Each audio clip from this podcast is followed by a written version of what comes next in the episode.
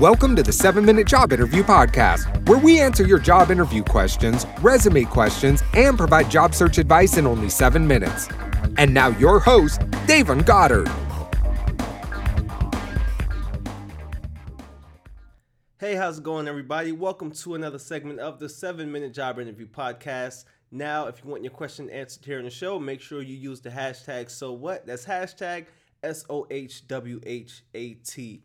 Now, this question comes from Mr. Watts, and it states How do applicants get through application or resume screeners? Now, this is a great, great question. Now, you guys know the drill, right? You find a job um, on your favorite job board, you apply for it, and you don't hear anything back from the employer and you're wondering what's going on. You don't know if they've seen your resume, you don't get no feedback on your resume, and you're not exactly sure what's going on. So, how exactly do you get through the resume screeners? Now, for me, my number one tip on that is to not utilize them at all, to not even go the path.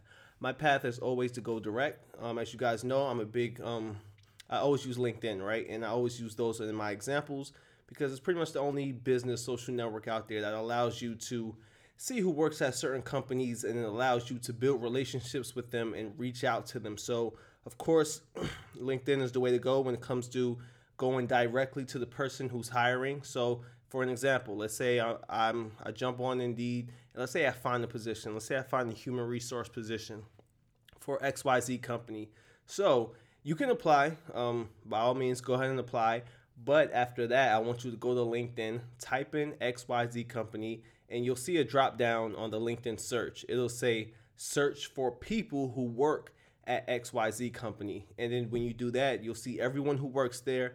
And to the right, you should see a column that allows you to filter that. So you can filter um, um, the location. You can and you can filter people who presently work there or people who um, worked there in the past. You always want to go with the present.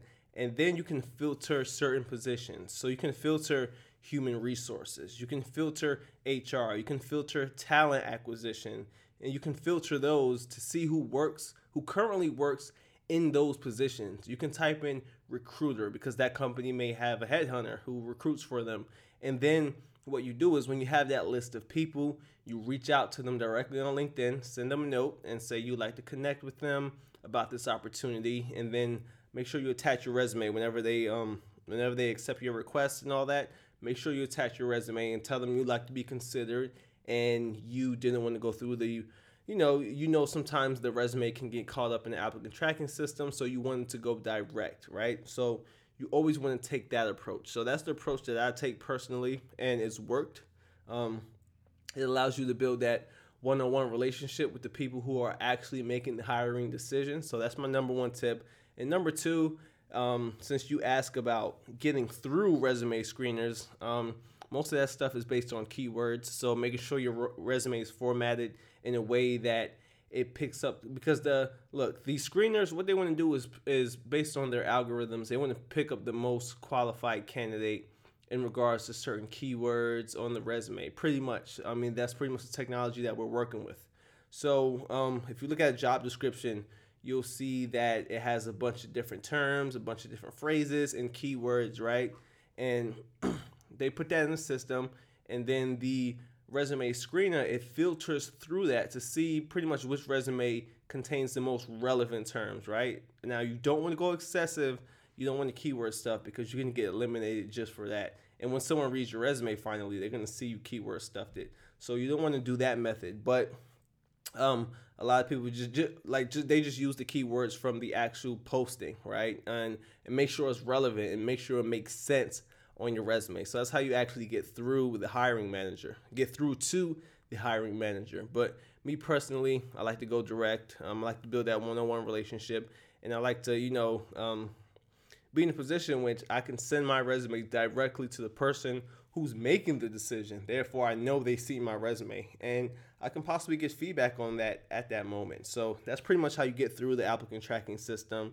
Uh, you pretty much avoid it. So with that being said, guys, that wraps up this session of the seven minute job interview podcast. And of course, if you want your question answered here in the show, make sure you use the hashtag so what. That's hashtag S O H W H A T. Make sure you use that on Twitter. So, guys, with that being said, I'll see you in the next episode.